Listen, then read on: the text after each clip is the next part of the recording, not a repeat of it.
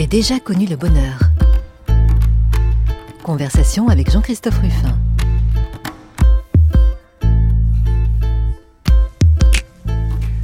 J'ai déjà connu le bonheur, mais ce n'est pas ce qui m'a rendu le plus heureux, disait Jules Renard. Et c'est avec cette phrase que nous allons suivre cette conversation. Chaque dimanche, j'interroge un invité sur son parcours en essayant de comprendre quelle conception il se fait du bonheur, le sien et celui des autres, quelles valeurs ont guidé ses choix dans la vie et finalement ce qui l'a rendu le plus heureux. Avec une curiosité de romancier et quelques ruses de médecin, j'essaierai de lui faire livrer ses espoirs, ses déceptions, ses regrets, ses modèles.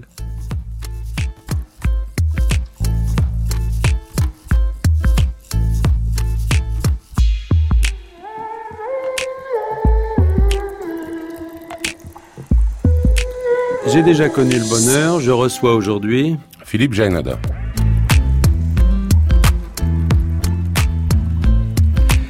Bonjour Philippe Genada. Bonjour Jean-Christophe Ruffin. Ça doit vous faire un peu rigoler, mon histoire de bonheur, là. Ah, pas du tout, c'est important quand même. Vous n'êtes pas un écrivain du bonheur, même si moi j'adore vos livres, je les trouve euh, e- extrêmement, j'allais dire léger, c'est pas, pas peut-être pas le mot, mais ça me fait plaisir. Il y a, en tout cas, ils se lisent comme ça.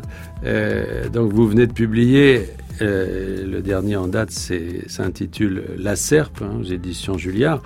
Euh, c'est un livre dont on parle beaucoup en ce moment, et on va en parler beaucoup, mais euh, il fait suite à, à, une longue série de, de livres avec euh, deux époques quand même. Hein. Une première époque euh, de livres plus, plus personnels, et puis ce coup de génie qui consistait à, détricoter de vieilles affaires et alors là, celle que vous nous livrez, là, euh, l'histoire de, je sais pas s'il faut dire Henri Girard ou, euh, Georges Arnaud, ça c'est merveilleux. Comment vous êtes tombé là-dessus? Je suis tombé là-dessus, j'allais dire par hasard. En fait, c'était un hasard insistant parce que c'est euh, un ami de mon quartier que j'ai rencontré euh, devant la maternelle où nos enfants allaient ensemble il y a 14 ans maintenant. Le fameux Ernest, parce que vous parlez beaucoup d'Ernest. Oui, mon fils Ernest et son fils Simon. Et cet ami, donc enfin on est devenus amis, euh, voilà, en se fréquentant devant l'école, qui s'appelle Emmanuel Girard, et depuis dix ans, enfin pendant dix ans, à chaque fois que ma femme et moi allions dîner chez, chez lui, chez, chez eux, me disait il faut absolument que tu écrives un livre sur mon grand-père, c'est un personnage incroyable, c'est le personnage romanesque par excellence. Il a été euh, milliardaire, clochard, vagabond, re, remillionnaire. Il a lutté toute sa vie, il a mené des combats contre l'injustice, des combats politiques, etc. Moi, je lui disais, c'est pas pour moi, ça, c'est trop. Euh, quand vous disiez tout à l'heure que j'écrivais des choses légères, ça me, ça me fait plaisir parce que ça, c'est trop lourd, trop vaste, trop ample pour moi, ces, ces grandes vies-là. Et je lui disais, non, moi, j'aime les petites anecdotes, les dérapages, les petits incidents. Et puis, je ne sais pas pourquoi il m'en a pas parlé pendant dix ans. Enfin, j'imagine que si. Euh, là, il y a trois ans, il me dit, au fait, j'ai oublié de te dire. Enfin, je pense pas que je t'en ai parlé, mais euh, aujourd'hui encore, tout le monde pense que mon grand-père a massacré toute sa famille à coups de serpe. Je me suis dit, voilà, un petit dérapage. C'était déjà plus sympa, là. ouais. Et donc là, je me suis dit, je vais creuser un peu tout ça. Et puis, donc voilà, j'ai commencé à m'intéresser à, à, cette histoire et je me suis vite rendu compte qu'il y avait pas mal de choses à, à dire et à écrire. Oui, mais vous l'avez trouvé coupable. Vous dites que quand vous avez entendu ça et que vous avez commencé à détricoter un petit peu l'affaire, euh, vous vous êtes dit c'est un coupable. C'est intéressant parce que ça veut dire que vous n'avez pas envie d'écrire sur quelqu'un que vous croyez coupable. Alors, en l'occurrence, pourquoi pas? Là, en l'occurrence, c'est, enfin, moi, j'aime beaucoup la littérature. C'est une grande partie de ma vie. C'est-à-dire, je passe la moitié de ma vie à lire et l'autre moitié presque à écrire. Euh, c'est très important pour moi, mais la vie, c'est plus important. Et là, en l'occurrence, c'était mon ami Emmanuel. Euh, Henri Girard, Georges Arnaud a eu des enfants, quatre, des petits enfants, etc., etc. Et quand, au bout de trois mois de recherche, j'ai été à peu près convaincu qu'il était effectivement coupable, j'ai dit à Emmanuel, je lui ai dit, écoute, je peux pas écrire le livre je vais pas écrire un livre pour dire que ton grand-père a massacré toute sa famille et qu'en plus il a été acquitté parce qu'il a été acquitté de manière un peu trouble, mais il a été acquitté. Donc à partir du moment où mes livres euh, empiètent sur la vie, sur les gens, peuvent blesser des gens, etc. Ben je préfère pas les écrire. Et lui m'a dit euh, bon, écoute, c'est ton livre, si tu penses qu'il est coupable, dis-le, mais cherche encore un peu. Et c'est là que je suis parti euh, en voiture à Périgueux pour aller creuser un peu tout ça en me disant si je trouve rien ou en tout cas si je si ce que je trouve euh, correspond à l'idée que j'ai pour l'instant, c'est-à-dire qu'il est coupable, tant pis, j'aurais passé des vacances à Périgueux, ce qui pour moi est quoi la Oui, c'est déjà pas mal, ouais, voilà, pour moi. Et puis si je trouve quelque chose dans les archives qui étaient conservées là-bas, on verra. Et puis j'ai trouvé deux trois petits trucs.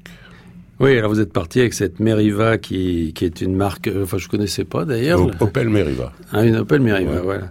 Euh, mais enfin, dans, sous votre plume, l'Opel Meriva devient une espèce de, c'est le bateau de, de, de, d'Ulysse. Enfin, c'est et d'autant plus qu'il y a un pneu crevé. Enfin, ah, qui menace de crever en tout cas. Alors, Philippe Genada, faut en dire un mot quand même. Euh, cette histoire, bon, il faut la, euh, vous, vous, la, vous, vous la détricoter de façon progressive. C'est-à-dire que vous commencez par raconter la vie de, ce, de, ce, de cet Henri Girard. Une vie bien remplie. Quand on lit ça, d'ailleurs, on se dit, mais euh, c'est une espèce de psychopathe, en réalité, tel que vous le décrivez. C'est ça qui est formidable, c'est que vous arrivez à... Il y a en gros quatre parties dans le livre. À chaque fois, euh, c'est la même vie et c'est pas le même homme, quoi.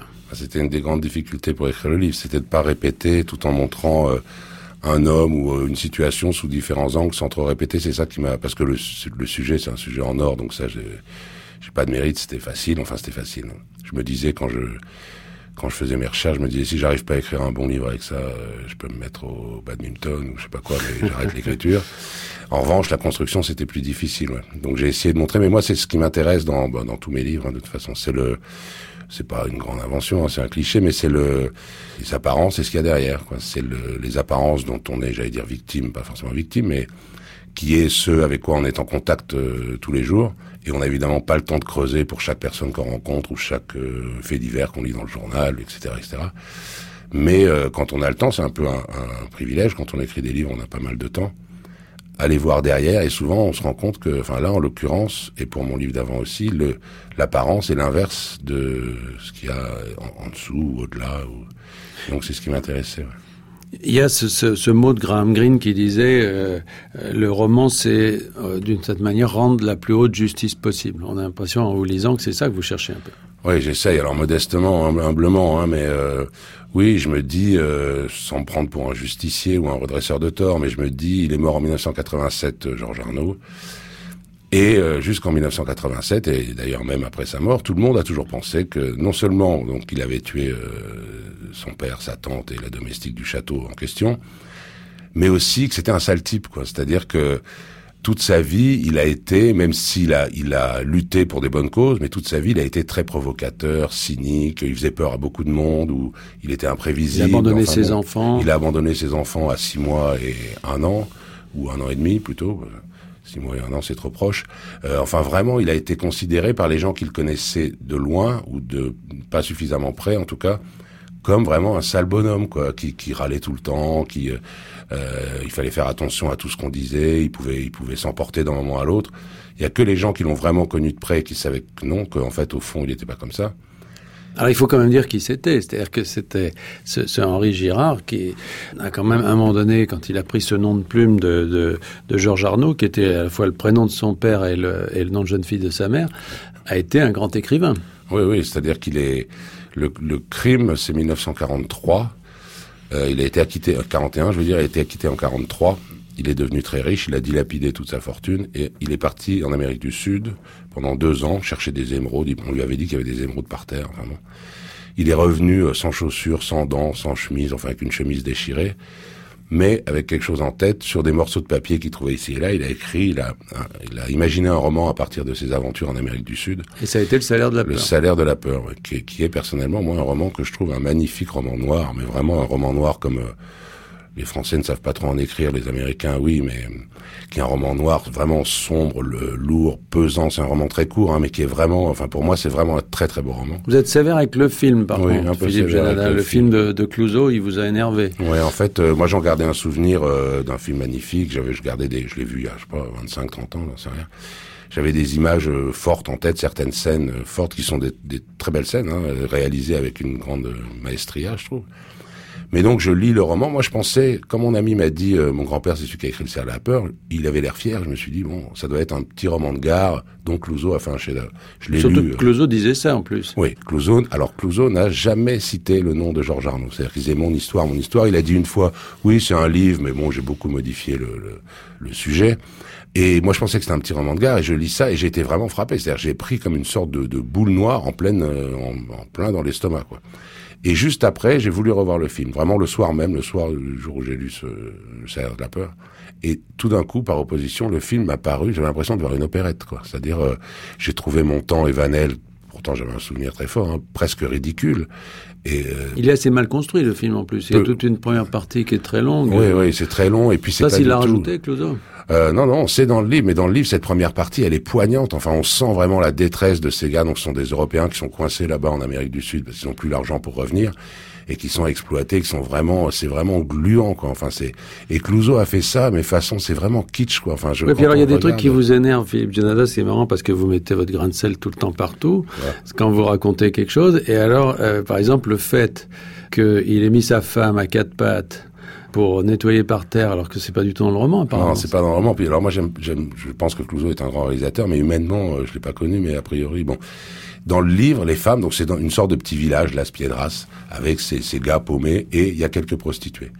Georges Arnaud, contrairement à ce qu'on a dit, Georges Arnaud était quelqu'un qui vraiment avait beaucoup de, enfin, qui, qui aimait les femmes et qui défendait les femmes. Les prostituées dans le livre de Georges Arnaud, c'est des femmes fortes qui sont prostituées en l'occurrence, mais c'est vraiment des femmes fortes et qui se laissent pas faire et qui peuvent euh, gifler celui qui leur manque de respect, etc. Dans le film, ce sont des traînées, mais vraiment euh, au sens, elles se traînent par terre, les hommes leur caressent la tête. Et j'ai trouvé que Clouseau, qui a fait jouer à sa femme Vera le rôle de la principale prostituée, elle est à quatre pattes. Il y a mon temps qui la siffle comme on siffle un chien. Elle arrive à quatre pattes parce qu'elle passe la serpillière. Il lui caresse la tête. Enfin, vraiment et ça, ce n'est pas du tout dans le livre. Dans le mm. livre, les, les, hommes sont plutôt euh, impressionnés par ces femmes qui pourtant sont, dit-on, le, la lie de la société, mais elles sont fortes, elles sont. Et dans le film, le, euh, Clouseau enlève tout ça pour faire, voilà, l'image qu'on a euh, mm. de la prostituée qui est une espèce d'animal docile dont l'homme peut se servir. Alors, le livre, bon, commence par raconter la vie de, de Georges Arnaud sans, sans mentionner le crime, presque. Enfin, je crois que vous n'en parlez pas, du, tout, dans la première partie. Ensuite, il y a le crime. Alors là, là bon, c'est sympa parce que vous avez mis une petite, euh, petite, petite, carte au début. Il paraît que c'est votre éditeur qui vous l'a demandé, mais on a l'impression de jouer au Cluedo un petit peu. Euh. c'est moi qui ai demandé parce que je me suis rendu compte que j'étais pas Balzac et que quand il a fallu décrire ce château, tout se passe dans un château effectivement comme au Cluedo avec un petit salon, la chambre de la bonne, la cuisine, etc. Et je me suis, je m'empêtrais là-dedans, je m'énervais tout seul à écrire, je m'empêtrais dans les descriptions. Je me suis dit, voilà, tu dois admettre que tu n'es pas euh, le plus grand spécialiste de, de, description de paysages ou de châteaux. Donc c'est moi qui ai appelé mon éditeur en disant, écoute Bernard, Bernard Barrault, s'il te plaît, est-ce qu'on peut mettre un plan au début du livre? Parce que je m'en sors pas, ça va être pénible pour le lecteur. Alors vous racontez le crime horrible ce crime dans ce château parce que bon euh, Georges Arnaud était donc euh, les, le descendant d'une famille euh, euh, qui possédait ce, ce, château dans la région d'Angoulême là et qui c'est Périgueux, Périgueux, Périgueux pardon. Crime affreux. Et c'est vrai que c'est là où vous êtes vicelard parce que quand on lit ça Philippe Janada on arrive à la conclusion dans la première la deuxième partie du livre que il est effectivement coupable. Et quand on voit Maurice Garçon euh, l'innocenter avec une belle plaidoirie, on se dit ces, ces avocats quand même sont forts. Quoi. Ils arrivent à sortir de tôle un type qui à l'évidence est coupable. Ouais, c'est exprès, vous avez joué là. Ouais, j'ai essayé en fait de reconstituer avec les, les petits outils du romancier, j'ai essayé de reconstituer ce que j'ai ressenti moi en, quand je me suis documenté. C'est-à-dire que vraiment, alors dans le livre ça passe, mais moi pendant plusieurs mois j'ai été convaincu qu'il était qu'il était coupable. Et c'est simplement en allant à Périgueux, D'ailleurs, aidé par Maurice Garçon, parce que je me disais, ce Maurice Garçon, qui était un, vrai renard dans un tribunal, mais dans la vie, je crois que c'était quelqu'un de droit. Or, il était l'ami d'une des victimes, c'était le meilleur ami du père de Henri Girard. Je me dis, pour qu'il accepte de défendre l'assassin présumé de son meilleur ami, il doit y avoir quelque chose. Donc moi, j'ai essayé dans le livre de reconstruire ce que moi j'ai senti sur deux ans, c'est-à-dire la certitude qu'il est coupable, et puis des petits trucs qui clochent de temps en temps, et la certitude qu'il est innocent.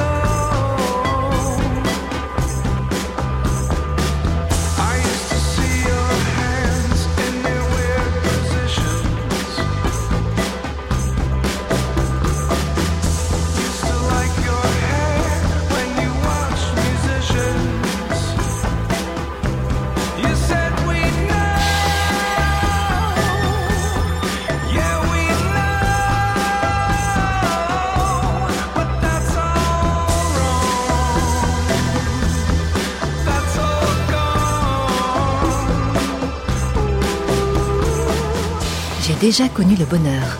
Jean-Christophe Ruffin. Sur France Culture. LCD Sound System, I Used To. Philippe Janada, bon, on va pas raconter tout le livre et puis euh, voilà, tout ce qu'on peut recommander, c'est effectivement c'est de le lire. Et, effectivement, il fait 700 pages, mais euh, ce qui est formidable, c'est que vous avez trouvé quelque chose, c'est-à-dire vous avez trouvé un style bien à vous, c'est-à-dire vous mélangez. C'est pour ça que je disais au début que bon, le bonheur, voilà, c'est, c'est, il y a, y a, une légèreté dans, dans, pourtant un sujet terrible quand même, mais il y a une espèce de légèreté parce que, d'abord, on sent que vous prenez plaisir à faire ça. Ah oui. Bon. Et puis vous creusez. Voilà, vous êtes une sorte de mineur de fond, mais je dis dans le bon sens. Hein, C'est-à-dire qu'il y a une espèce de parfum du détail qui est absolument extraordinaire. Parce que quand vous citez un truc, il y a toujours le détail comme ça. C'est-à-dire que moi, les, les, bon, je travaille en deux temps. Hein. Je fais d'abord euh, mes recherches, documentation, classée, triée, organisée, etc., qui me prend longtemps. Et je suis et ce qui me passionne, ça me passionne vraiment. J'adore faire ça. Je pense que c'est un truc. Euh, et vous traînez dans les archives aussi, vous lisez tout, ah toutes les pièces je de. Lis tout. Je, je les, les archives, le dossier d'instruction devait faire, je sais pas, 1500, 1500 pièces. J'ai dû les relire cinq fois chacune. Enfin, j'ai passé des, des j'allais dire des heures, des semaines et des semaines là-dedans. Et ça me passionne. Et plus je creuse, plus ça me passionne. Et j'étais obligé de m'arrêter à un moment, de me dire il faut que tu arrêtes de chercher maintenant, sinon je, vais traverser la terre et arriver en Chine, comme on disait quand j'étais petit. Mais il faut que je me mette à écrire. Donc j'ai dû, je, dû me forcer à m'arrêter. Donc et puis je me dis c'est vrai. On dit le diable est dans les détails. Il n'y a pas que le, il a pas que le diable. Et moi, j'ai trouvé dans ces archives exactement ce que j'espérais trouver, c'est-à-dire ce sont de toutes petites choses, mais des choses infimes, minuscules, des gouttelettes de rosée, euh, des toiles d'araignée sur une fenêtre, des choses comme ça, qui font tout basculer.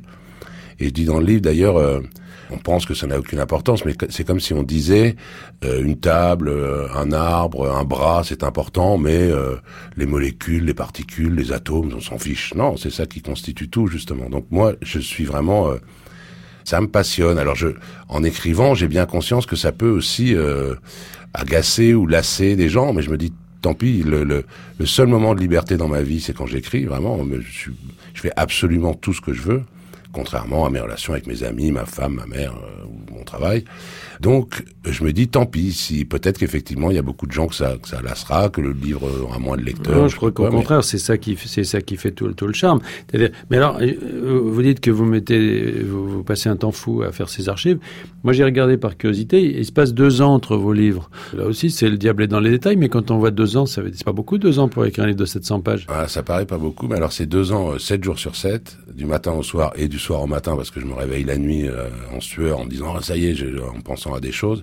Et c'est vraiment deux ans sans, sans vacances, samedi et dimanche compris. Donc ça fait quand même un, un, un paquet d'heures. Et puis, euh, et, mais ça me plaît. Hein, j'ai vraiment l'impression de plonger dans quelque chose, euh, dans une époque, dans la dans la vie de quelqu'un, même si c'est illusoire, parce que je suis pas dans la tête de Georges Arnaud. Euh, voilà, mais alors vous êtes un récidiviste, hein, Philippe Genada, puisque vous aviez auparavant écrit un autre livre de la même taille et sur le même principe, qui s'appelle La Petite Femelle et qui est l'histoire de Pauline Dubuisson, histoire qui se passe aussi dans ces années 40. Il euh, y, a, y, a, quelque chose euh, là qui vous aimez cette, cette, cette période? Alors euh, j'aimerais vous dire oui parce que ça ferait plus sérieux, mais en fait non, c'est tout simplement, c'est-à-dire que pour un, vous en savez quelque chose, hein, pour un, un, un romancier, un écrivain, le la matière première est évidemment importante et dans, je suis pas non plus fasciné par les crimes, mais dans une affaire judiciaire, l'avantage c'est que des tas de types, des gendarmes, des policiers, ont fait tout le boulot avant, ont interrogé des centaines de personnes qui ont connu euh, l'accusé quand il était petit, euh, la veille, de la famille, les amis, les fiancés, etc. Et on dispose d'un matériau sur une personne, en l'occurrence Pauline Dubuisson ou euh, Georges Arnaud, dont on ne dispose sur personne d'autre. C'est-à-dire que j'en sais plus sur Pauline Dubuisson que sur ma mère. Or, il se trouve que ces dossiers d'instruction ne sont communicables qu'au bout d'un certain délai, qui est en l'occurrence de 75 ans après les faits, ou je crois de 25 ans après la mort du l'accusé. Et ce qui fait que 65, 75 ans avant maintenant, c'est euh, l'occupation. Si je pouvais faire la même chose sur des histoires des années 90, je le ferais, sauf que je peux pas consulter les dossiers. Enfin, vous l'avez fait sur celui-là, on en reparlera, mais sur, sur cette euh, affaire de Pauline Dubuisson, bon, qui est très différente. Bon, Pauline Dubuisson, c'est une femme qui, donc, euh, dans des conditions très particulières, a tué l'homme qu'elle avait refusé d'épouser, d'une certaine façon, et qui est, euh, pour vous, une sorte d'emblème du combat de ces femmes de cette époque pour, pour devenir euh, libres, au fond, pour, pour, pour, acquérir une, une, personnalité qui ne soit pas uniquement de soumission, d'obéissance, dans des destins de, euh, de femmes au foyer, etc. Enfin, donc vous en faites presque une icône, cette Pauline Dubuisson. Oui, ce qu'elle ne voulait pas être d'ailleurs, hein, et puis je c'est pas volontaire de ma part, mais simplement c'est à la fois effectivement encore, comme pour Georges Arnaud, euh, c'est quelqu'un qui était haï vraiment, Pauline Dubuisson. On écrivait des choses sur elle, euh, la maléfique, la monstrueuse, etc. Toute la France, toute l'opinion publique pendant quelques années lui sautait à la gorge en même temps. Donc c'est à la fois, encore une fois, l'image qui, qui, a été donnée d'elle n'est pas ce qu'elle était en vrai, et puis il y a eu aussi, évidemment, pendant mes recherches et d'écriture, cette histoire de, oui, effectivement, c'est une des, en tout cas, c'est un des premiers procès, euh, c'est au tout début des années 50, sur une femme qui ne revendiquait rien, qui n'était pas une, une, espèce de passionnariat, qui disait simplement, je préfère être médecin que femme de médecin, donc elle voulait continuer ses études, c'est-à-dire ne pas se marier, parce qu'elle savait, elle était en, en femme de médecine, si elle se mariait, elle pouvait tout de suite rendre son, sa blouse et prendre un tablier de cuisine. Euh, je, veux, je veux avoir les amants que, j'ai envie d'avoir, ce qui, on a dit que, que c'était une collectionneuse, elle a dû avoir cinq ou six amants dans sa vie, bon, c'est pas... Et euh, je veux choisir mon mari, voilà, c'est tout, c'est tout ce qu'elle disait. Je veux choisir mon travail, je veux choisir mon mari, et on a considéré que c'était un sacré culot. Quoi. Oui, mais alors puisqu'on parle euh, un peu du bonheur quand même, mais de celui des, le vôtre, mais celui des autres, et vous le décrivez assez bien, c'est une femme que vous, dont vous montrez que finalement elle, elle obéit à son plaisir. Elle, elle, cherche à être heureuse finalement, tout simplement. Mais ce qui, dans, un, dans des circonstances, euh, les circonstances dans lesquelles elle a vécu, à Dunkerque pendant la guerre, évidemment, ça veut dire coucher avec les hommes qui lui plaisent, et les hommes qui lui plaisent, c'est des Allemands. Oui, avec euh, une petite circonstance très atténuante pour elle, c'est qu'elle avait 13 et 14 ans et que euh, son père, euh, dans la forteresse, la poche de Dunkerque, son père était euh, entrepreneur de travaux publics, qui, le père ne parlait pas allemand, elle qui était très intelligente. Oui, il la poussait dans le lit. De voilà, il lui demandait d'aller négocier les contrats à sa place. Quand on a une fille de 14 ans qui va toute seule chez un vieux colonel pour négocier un contrat, euh, il faut vraiment savoir se, se, boucher les yeux et les oreilles pour ne pas se dire qu'il va se passer quelque chose. Donc c'est un peu papa qui l'a un peu poussé quand même dans les bras, mais c'est vrai qu'elle, mais à 13, 14 ans, moi, quand j'écrivais ça, mon fils avait 14 ans, je me disais, est-ce que je pourrais demander à mon fils ou aux amis de mon fils, euh, aux filles, d'être euh, suffisamment euh, éveillé et conscient pour se rendre compte que c'est pas bien de coucher avec un beau marin allemand euh, sous l'occupation? J'ai parlé, il y avait une vieille dame dans le bistrot en bas de chez moi qui avait exactement le même âge que Pauline Dubuisson, qui me disait, moi j'étais à La Rochelle sous l'occupation, euh, je peux te dire que les Allemands, quand je les voyais passer, je frétillais un peu, quoi, parce qu'on se rend pas compte évidemment, et puis c'est sur le moment, c'est tellement facile après tous les vieux messieurs qui ont jugé Pauline Dubuisson, c'était tellement facile de dire qu'elle a déshonoré la France, etc.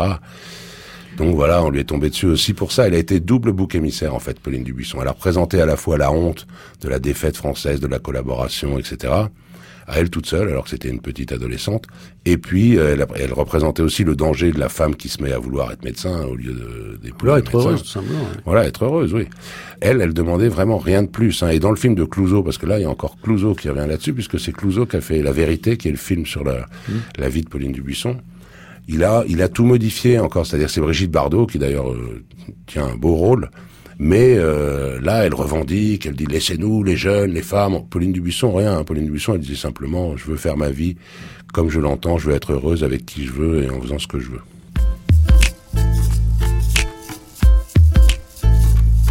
J'ai déjà connu le bonheur. Jean-Christophe Ruffin. Sur France Culture. Alors on sent que vous vous amusez bien, Philippe Genada, parce que, bon, d'abord vous vous identifiez à vos personnages. Par exemple, euh, quand Pauline Dubuisson, euh, quand on lui présente euh, quelqu'un dans son enfance qu'elle doit admirer, etc., vous dites, ben moi c'est Claude François, par exemple. Ouais, oui, malheureusement, on ne choisit pas ses idoles de jeunesse. Oui, alors il paraît que ça reste, c'est-à-dire que quand vous entendez euh, Alexandra Alexandrie, vous êtes ah bah, je, bouleversé. Je, ah oui, je, je, je, vacille, je vacille. Bon. Et, et puis alors, vous avez un sens du détail extraordinaire. Vous êtes prêt à aller faire une enquête auprès de plusieurs femmes pour savoir si elles dorment avec leur soutien-gorge, par exemple. Ah oui, parce que ça c'était important. C'est-à-dire que dans, le, dans la serpe, le, la, la, tante qui a été retrouvée donc morte le matin et qui était censée s'être couchée le soir, donc s'être préparée pour se coucher, a été retrouvée avec son soutien-gorge. Donc je me suis dit, moi j'ai jamais dormi avec une femme avec son soutien-gorge. Euh, je me suis dit, est-ce que les filles, il y a quelques filles qui dorment? Donc j'ai demandé autour de moi, on m'a regardé, mais comme si j'étais le dernier des bonnets, comme si j'avais jamais couché avec une fille de ma vie. On me dit, mais ça, ça va pas ou quoi? Mais en creusant, en creusant, en insistant, Marilyn Monroe, par exemple, j'ai découvert dormait avec son soutien-gorge pour préserver sa sublime poitrine, apparemment.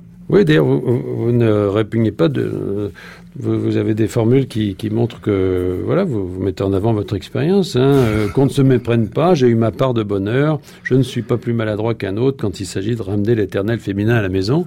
J'ai eu une belle jeunesse, vous savez, Jean-Christophe. Bah, Parlons-en justement un petit peu, parce que euh, au fond, vous êtes venu à l'écriture assez tard, en fait. Euh, enfin, en tout cas, progressivement. Vous avez fait bien d'autres métiers. Oui, oui, je suis venu. J'ai commencé à écrire assez tard, et d'ailleurs, à l'occasion, c'est au moment où je suis devenu, puisqu'on parle de bonheur, c'est au moment où je suis devenu heureux, tranquille, sage pour le maintenant jusqu'à la fin de mes jours, alors qu'avant j'étais tourmenté, malheureux, etc. J'ai fait quelque chose de de très particulier. Je ne sais pas si ça pourra servir à beaucoup d'auditeurs parce que c'est un peu trop particulier. Mais euh, quand j'avais 23, 24 ans, j'allais très mal. Mais alors vraiment très mal. Hein. J'étais. Euh, vous avez raconté dans, dans, un de vos livres comment en 1989 vous avez vécu coupé de tout. Ouais.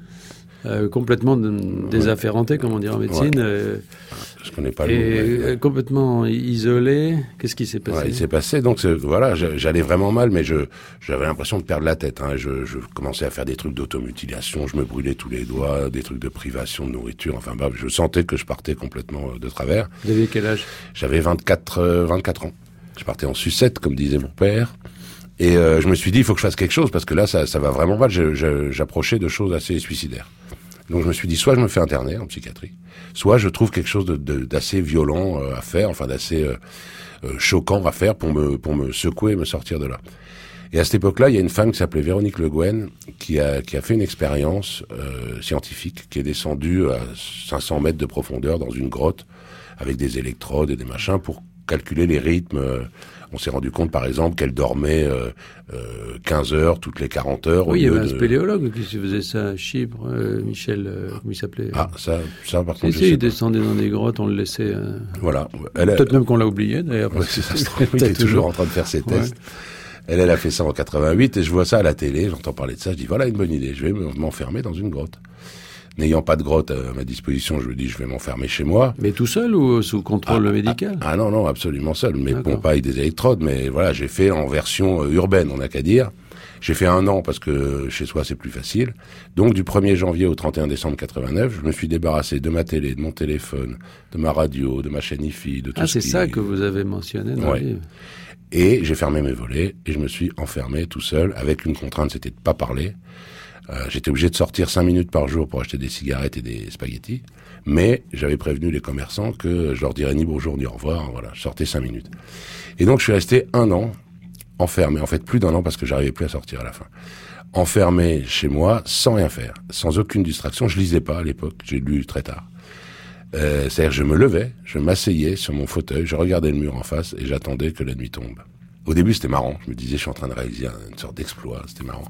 Et vous aviez décidé un an? J'avais décidé un an. J'ai commencé le 1er janvier. Le 31 décembre, j'ai fait un peu la fête avec mes copains. Et le 1er janvier, je me suis enfermé chez moi. Et je devais aller jusqu'au 31 décembre.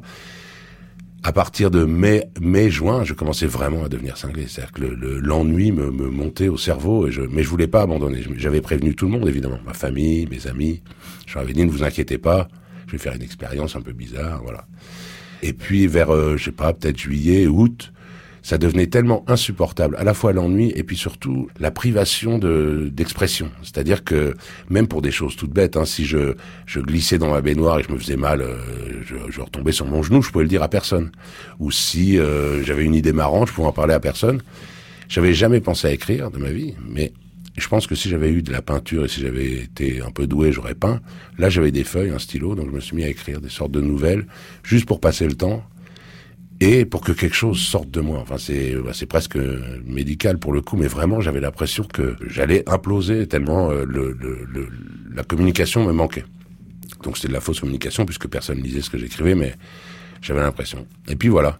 Et là-dedans, dans l'écriture, vous avez trouvé un bonheur particulier? Il y a eu, ça, ça, a fait revenir quelque chose, une émotion, un sentiment? Oui, très honnêtement, au début, c'était juste pour m'occuper, hein, comme si j'avais fait des puzzles, quoi, vraiment. Hein. Mais qu'est-ce que vous faisiez avant, avant, avant cette expérience? Je faisais rien. J'ai fait, j'ai fait des. Je suis assez euh, attardé, c'est-à-dire que là, quand j'y pense, je me dis en fait, à 24 ans, c'est comme si j'avais 17, 18 ans. Avant, alors que j'ai fait des études. vous, avez été élevé euh, dans la région parisienne? Oui, oui, en banlieue, en banlieue sud, à Sainte-Geneviève-des-Bois. Famille euh... équilibrée, parfaite. Aimante. Euh, très enfance heureuse. Enfance heureuse, enfin enfance, disons, neutre. Assez bizarrement, ça me, ça me donne un peu le cafard de penser à mon enfance, alors que maman, si tu m'écoutes, euh, j'ai eu une enfance parfaitement heureuse. Euh, mais voilà, assez plate. Par exemple, je faisais des maths euh, jusque jusqu'après le bac. J'ai fait des, j'ai fait des maths parce que on me disait qu'il fallait faire des maths. J'étais bon élève. Je faisais des maths, mais sans sans plaisir, sans passion, sans envie. Et puis tout d'un coup, à 20, 20, 21 ans, je me suis rendu compte que voilà, ça m'intéressait pas. Je me suis comme réveillé un peu tard. Et donc je me suis mis à faire des trucs idiots. Hein. Je vendais des des, des toiles. Euh, faites en Chine, en porte-à-porte, en disant que j'étais artiste peintre, enfin des trucs dans ce genre-là, quoi. Vraiment tous les petits métiers. J'étais animatrice de Minitel. Euh, je m'appelais Sophie ou Claire et j'étais, je suis la première animatrice au monde de Minitel. Ouais, heureusement, il n'y avait pas la voix. Parce que oui, non, oui, oui. Et j'ai dû d'ailleurs me rendre compte du pouvoir incroyable de l'écriture parce que j'écrivais. Euh, Attends, je sors de ma douche, j'enfile ma culotte et je reviens. Et les types devenaient fous de l'autre côté du Minitel. Quoi. Donc je me suis dit, mais... Bah, c'est une bonne formation pour ouais, un écrivain. Et donc voilà, et donc en 1989, non, j'avais jamais pensé à écrire ni à lire. Hein. Je me suis mis à lire après. Et, voilà. Et puis surtout, je suis ressorti de cette année, moi qui étais complètement tourmenté, suicidaire, tout ce qu'on veut, je suis ressorti Bouddha. C'est-à-dire que depuis, c'était maintenant il y a 30 euh, ans ou quelque chose comme ça. Hein, ouais. Euh, depuis, j'ai l'impression que rien de mauvais, de, de mauvais ne peut m'atteindre. Je croise les doigts en disant ça parce qu'on sait jamais. Et que je suis stable, euh, voilà. Et si on parle de bonheur, je sais pas ce que c'est le bonheur, mais en tout cas, disons. Justement, c'est quoi l'idée que vous en faites vous Mystère. Moi, je me dis, pour moi, le bonheur, c'est euh, c'est l'équilibre et le, et le calme. C'est un bonheur pépère, hein, mais mais pour moi, ça me va. Et je sais que j'ai acquis ça. L'amour aussi. L'amour, bien sûr, oui. Alors, Parce que vous parlez beaucoup de votre femme. Alors, ah bah oui. vous, vous, la mettez euh, comme ça, vous saupoudrez les livres. Euh. De, de, de, référence à Anne-Catherine alsacienne qu'on ouais. qu vous avez conseillé de pas épouser d'ailleurs. Oh là là, oui, elle est complètement dingue. Alors euh, évidemment, tous mes amis euh, m'ont conseillé de surtout fuir au plus vite. J'ai dit attendez les gars, je vais quand même voir parce que c'était une jolie fille, euh, on passait des nuits agréables. J'ai dit oui, je vais fuir, je vais fuir, mais pas tout de suite. Ça fait 19 ans. Donc vous êtes un explorateur dans vos livres de l'extraordinaire quand même, parce que ces, ces vies que vous avez que vous avez scrutées, c'est toutes des vies euh, qui ont à un moment donné connu une sorte d'explosion. Hein. Ouais alors que la vôtre est complètement fixe. Cela dit, euh, il y a eu, moi ce qui me passionne dans le fait divers, c'est ce petit truc au milieu d'une vie qui change tout. Euh, complètement fixe ma vie, mais avec un an quand même, euh, un an assez spécial, euh, immobile et muet, hein, quand même au milieu de ma vie. C'est ça qui a changé ouais. moi pour tout. Mais c'est vrai que maintenant, et c'est d'ailleurs pour ça moi que j'apparais un peu dans mes livres comme ça, dans, comme dans la Serpe, c'est pour donner le point de vue du plouc, quoi, le point de vue du, du pantouflard, du, du parisien. Euh, du Parisien pantouflard qui essaye de s'aventurer jusqu'à Périgueux, alors que je parle de gens, euh, Henri Girard en l'occurrence, quand il est vie, mais qui a passé deux ans sans, domicile presque en Amérique du Sud, qui est, parti en Algérie euh, en 62, enfin bon, qui a vraiment une vie très mouvementée, le contraire de la mienne. Fulgurante carrière pour ce fils d'émigrés yougoslaves, déserteur de la Légion étrangère, reconverti dans le hold-up avec classe. Bruno Sulac établit un joli palmarès. Joaillerie et bijouterie, Van Gold, Van Cleef Arpels, Cartier, à Paris et à Cannes. Un butin estimé à 100 millions de francs, sans jamais recourir à la violence. Sulac ne dérogera d'ailleurs que rarement à ce principe. Pendant ses évasions, comme celle où il effectue un saut de 12 mètres, il ne tire aucun coup de feu. Le 18 mars dernier, avec la complicité de deux membres du personnel pénitentiaire, il tente la belle à Fleury-Mérogis. Surpris au deuxième étage par des gardiens, il n'hésite pas, saute par la fenêtre et s'écrase au sol, 7 mètres plus bas. Transporté à la pitié salpêtrière, il ne reprendra jamais connaissance. Sa famille a toujours contesté la version de la chute mortelle. Elle a porté plainte pour obtenir l'ouverture d'une information pour coups et blessures involontaires. Si celui-là est mort, la polémique, elle, se poursuit.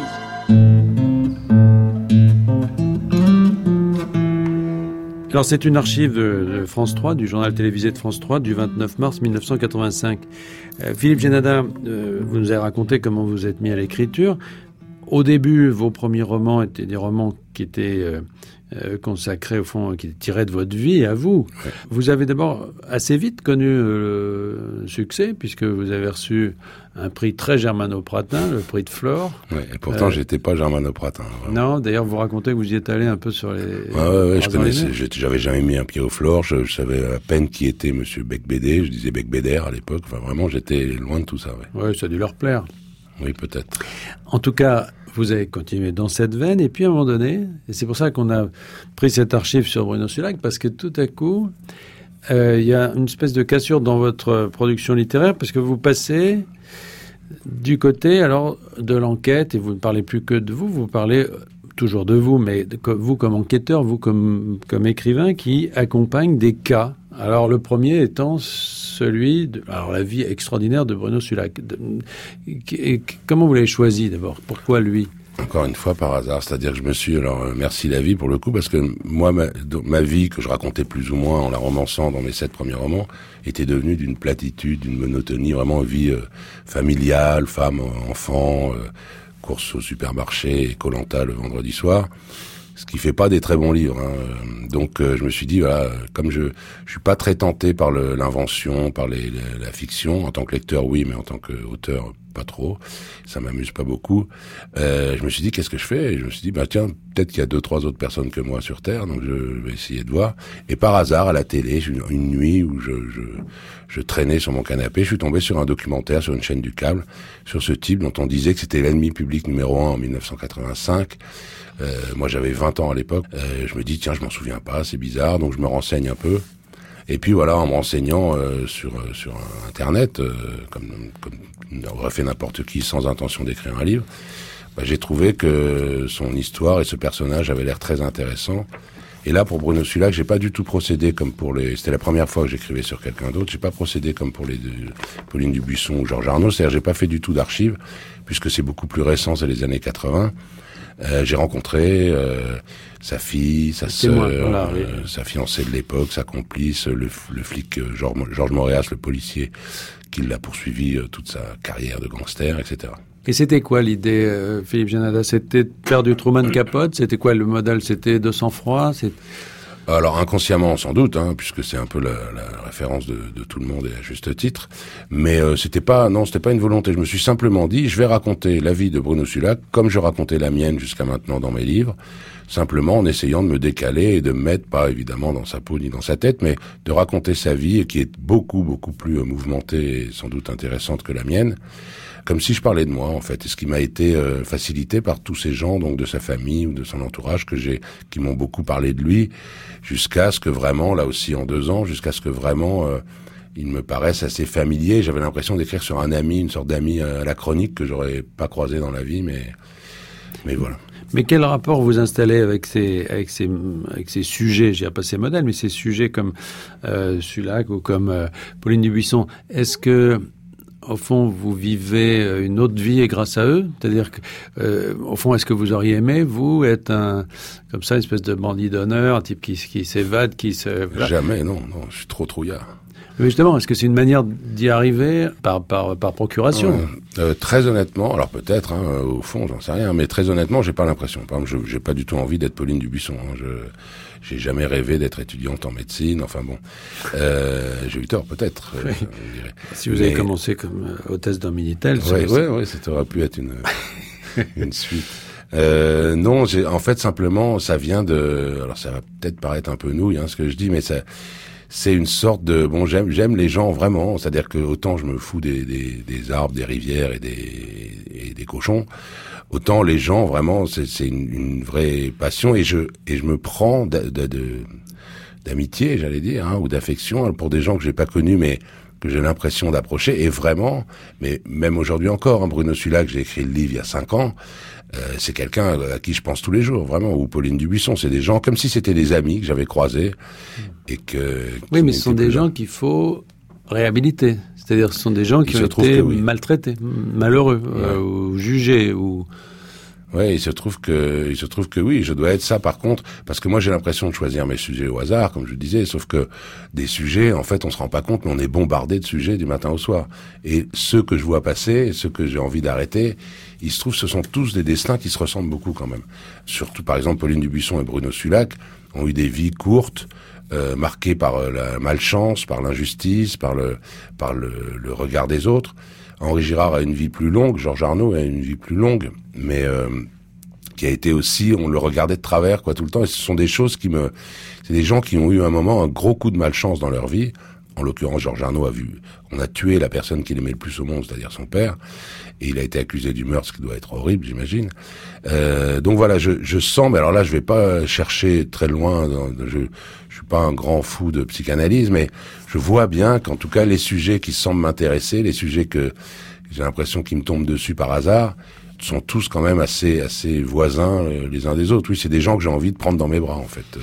Euh. Oui, et puis vous dites quelque chose dans, dans la serpe là qui, qui est très troublant. Vous, vous dites euh, que je serais incapable d'écrire un livre sur mon fils, sur mon père. C'est pas de la pudeur, mais je ne saurais pas. J'ai besoin d'un recul impossible. En revanche, je dis et j'écris à mon fils chaque jour ce que Georges écrivait à Henri, son père.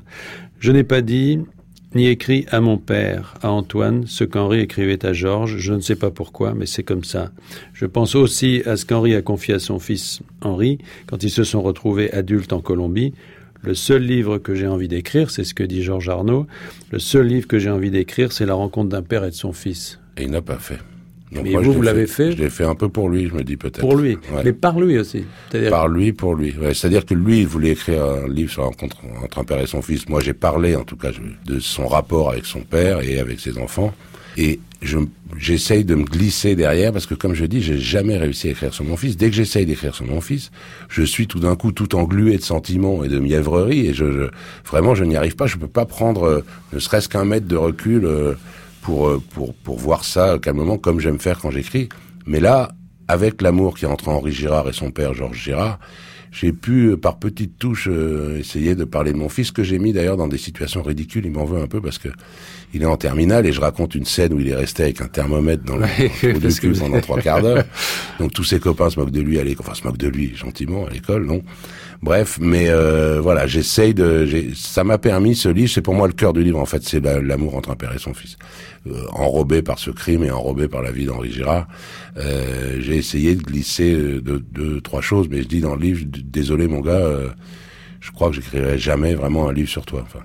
Mais il y a ça, dans, dans je trouve, dans, dans, dans, tous les livres de vous que j'ai lus, c'est-à-dire cette tendresse, et puis quand même euh, cette construction dans cet espace littéraire d'un monde qui est un monde peut-être heureux, enfin d'un monde dans lequel vous vous en sentez heureux, vous arrivez à, à atteindre un, bonheur que vous n'arrivez peut-être pas à avoir dans si.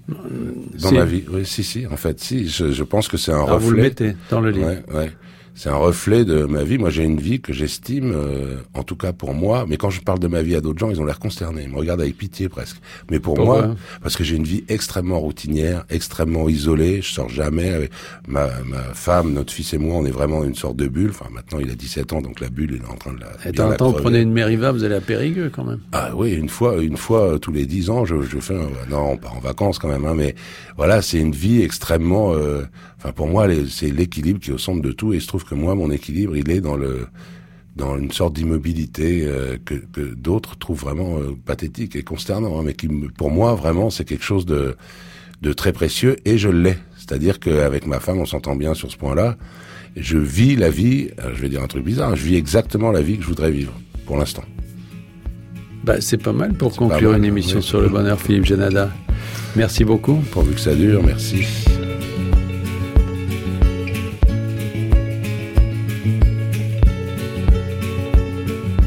Merci, j'ai déjà connu le bonheur. On se retrouve la semaine prochaine pour une nouvelle émission. À la technique aujourd'hui, Jean-Louis Deloncle. Réalisation Vincent Abouchard.